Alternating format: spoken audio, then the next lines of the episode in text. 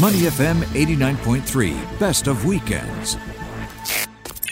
Our COVID 19 circuit breaker across the world with all the lockdowns has meant chaos for many of the world's global supply chains.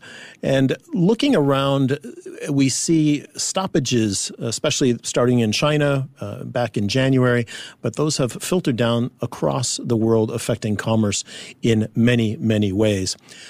Joining me on the phone now is Tan Chong Meng, the Group CEO for PSA International. Uh, good morning and welcome to Weekend Mornings, Chong Meng. Hey, good morning, Glenn. Great to have you with us. What is the state from uh, PSA's perspective right now on the global supply chain? How are we looking? Is it is it loosening up a bit? Is it getting better? Well, it's uh, actually anything but normal. The supply chain was still healthy in the first quarter uh, up to about March, and then I think in April we saw a sudden drop, and that reflects the uh, situation in manufacturing as well as construction. Um, I don't think it's getting better in the short term uh, because countries will not come out of this situation in a synchronous manner. So if there's a start of demand, supply may be in trouble. If there's supply being created, demand may not be there. So I think we're going to be in this for uh, a bit yet. What will it take, do you think, to to open those supply chains back up to reconnect uh, countries and economies once again? Is it just a function of time, or can specific actions, do you think, be taken to to start to free up some of those some of those lines? Mm. Well, firstly, uh, very quickly, Glenn, I think uh, supply chain is a very big word. Mm. And uh, broadly, it refers to the movement of goods. And when this takes place between countries, it enables trade. Uh, but it really has three very big flows. And uh, some understanding is helpful to see how we can imagine the future. The first is uh, logistics, physical movement, air, sea, barges, trucks, rail, and even warehousing. Um, the second is regulatory, uh, customs, food and dangerous good declarations, IMO, IATA so, you know, a number of things that the industry have faced to comply. And then the third is financial uh, letters of credit, uh, bills of lading, banking, insurance requirements. And for normal supply chain to take place, all these players and different parts of the whole ecosystem uh, must function together. And most times, they actually function uh, behind the scenes. And 70% of whatever we carry tends to be semi finished, i.e., not goods that you would consume and 30% uh, for consumption. So through this crisis, what we found is that uh, different parts of this whole supply chain ecosystem that I painted uh, have been affected uh, to different degrees. A lot of it related to uh, the uh, problem that the health pandemic that has created a crippling effect on human mobility because many of our parts still require the human touch.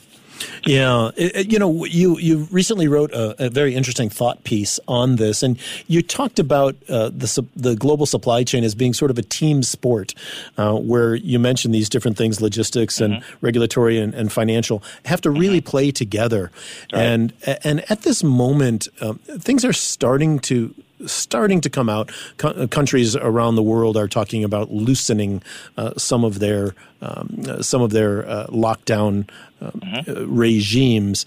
Uh, but this, you know, this is such a complex machine. How do we even begin to think about how we can uh, get bring these three team players back together again.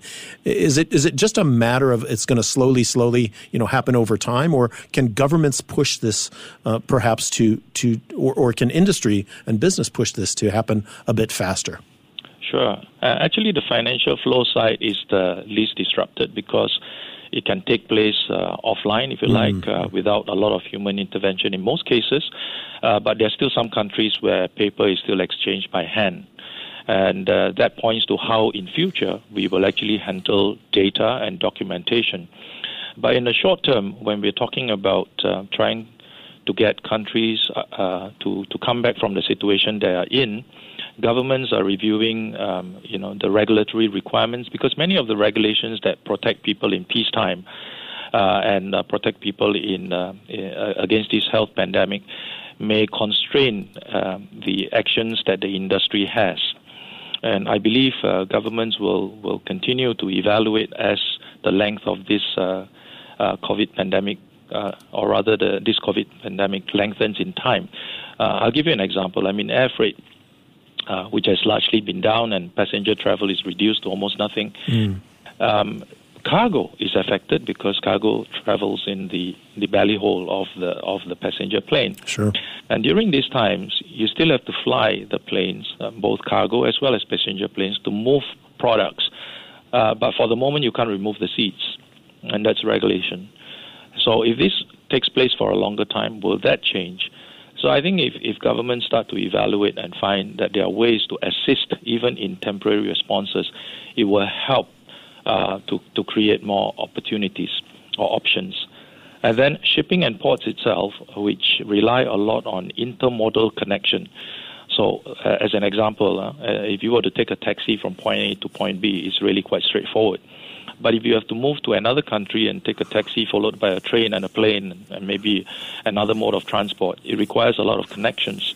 Uh, so I think industry players will and need to come together to keep supply chains open uh, in more collaborative uh, methods, with more collaborative methods. And that's what we're also trying to do um, by uh, having uh, industry discussions and see where we can make changes in the short term. One topic that you had mentioned I thought was quite interesting was that we're perhaps missing a, a, a quote unquote control tower mm-hmm. that would allow the direction of, of supply and demand with some sort of a general oversight as we look at different supply chains. And uh, as you rightly pointed out earlier, there are many, uh, many of them out there. Um, how, what would that look like in your estimation, or, or how could it even be achieved in such a, a, a diverse um, environment, uh, business environment that we globally all live in? Well, a good example maybe that people may be more familiar with is, uh, say, uh, Google Travel. Uh, it started with Google Maps, so integrating data that is passive, uh, and then adding dynamic data that is on um, traffic and uh, people's travel patterns, and then subsequently adding the commercial aspect of, you know, when you get to your destination, what might be open, is your char kway teow stall uh, still operating, that sort of thing. Mm. So supply chain is a lot more complex, uh, but it is what I just described multiplied a thousand times over. Yep. The work actually began after IR 4.0, and uh, technology is basically there uh, to to provide the system, the infra- data infrastructure, the exchange mechanisms. Blockchain is available, and so on. But I think the challenge in the industry is one, the fragmentation. There are many players big and small, all of whom are competitive and uh, wishing to create their own solution. And as a result, the um, integration and collaboration is has actually been uh, not too easy. We need common data standards and common data structures, which would then enable the so-called single control tower, which is sort of a holy grail. But even if mm. the world had a number of these, uh, not a thousand, but maybe uh, you know a, a, manageable number, it will already be quite uh, quite useful. I think this COVID 19 will make people reevaluate whether they should spend time to innovate separately or actually, uh, which may be wasteful. Mm. We've seen many of these uh, things take place, even in fintech, uh, until we start to converge and to support uh, major shifts. Governments will have a part to play in this. Industry leaders will also have a part to play in this, and I think we can move together faster. I'm speaking with Tan Chong Meng, the group CEO of PSA International. You've been in this business for many, many years, and uh, in in the past, in recent decades, we've seen everyone try to kind of expand the the globe, if you will. Everyone becomes a, a global supply chain, if you will. And mm-hmm. in the past four months, there's been more talk about people becoming regional again. For example, the U.S. looking more to Mexico and Canada for its supply needs versus having to come to Asia, or perhaps countries in Germany, for example, uh, in Europe, like Germany, would maybe rely more on uh, Poland or other uh, countries in in Europe for its uh, pieces of the supply chain rather than being exposed to uh, potential stoppages coming to Asia or going elsewhere. Do, do you see this trend uh, happening toward regionalization uh, of supply chains as we move forward? Yeah. Actually, Glenn, we were already expecting some degree of regionalization to take place, uh, partly because of trade war and concerns about the resilience of uh, long haul uh, supply chain mm. between countries that may potentially continue to shift their geopolitical stances. Uh, but now with COVID, I think um, certainly manufacturers, producers, and countries will uh, start to think about resilience a lot more uh, than just efficiency, effectiveness, and cost competitiveness.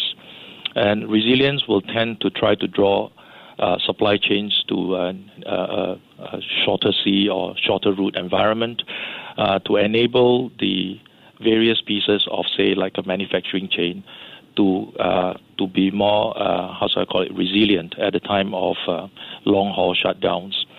Um, but again, it depends on the sector you're talking about. I mean, for the perishable sector like food, I think the tendency will be higher. For essential and now discovered very important medical uh, equipment and so on, I think people will be more, be more concerned. Uh, but for white goods, where the consumer product life cycle is longer, uh, I think hopefully, uh, in my view, uh, common sense and globalization uh, may still prevail. But then again, manufacturers will want supply chain to be not just a task driven by the procurement department, but become more of a strategic multi-year issue. Uh, certainly, regionalization will be one of the options they explore. How how would this regionalization impact PSA International? You run so many ports around the planet, uh, and and have have done such a great job of of bringing many local uh, and regional players into an international and global mindset. How, how would this regionalization uh, impact PSA? Do you believe? Um, actually, PSA is much better known for its ports than its uh, assets and network that are beyond ports. And over the last few years we have expanded our portfolio to include uh, many land-based assets as well as networks. Uh, we believe that in future, regionalization and global um, growth will go hand in hand. Um, when we come out of the COVID environment, I think the the inter-country global growth may come down in terms of percentage growth a couple of notches, hmm. and regionalization and domestic movements will actually increase.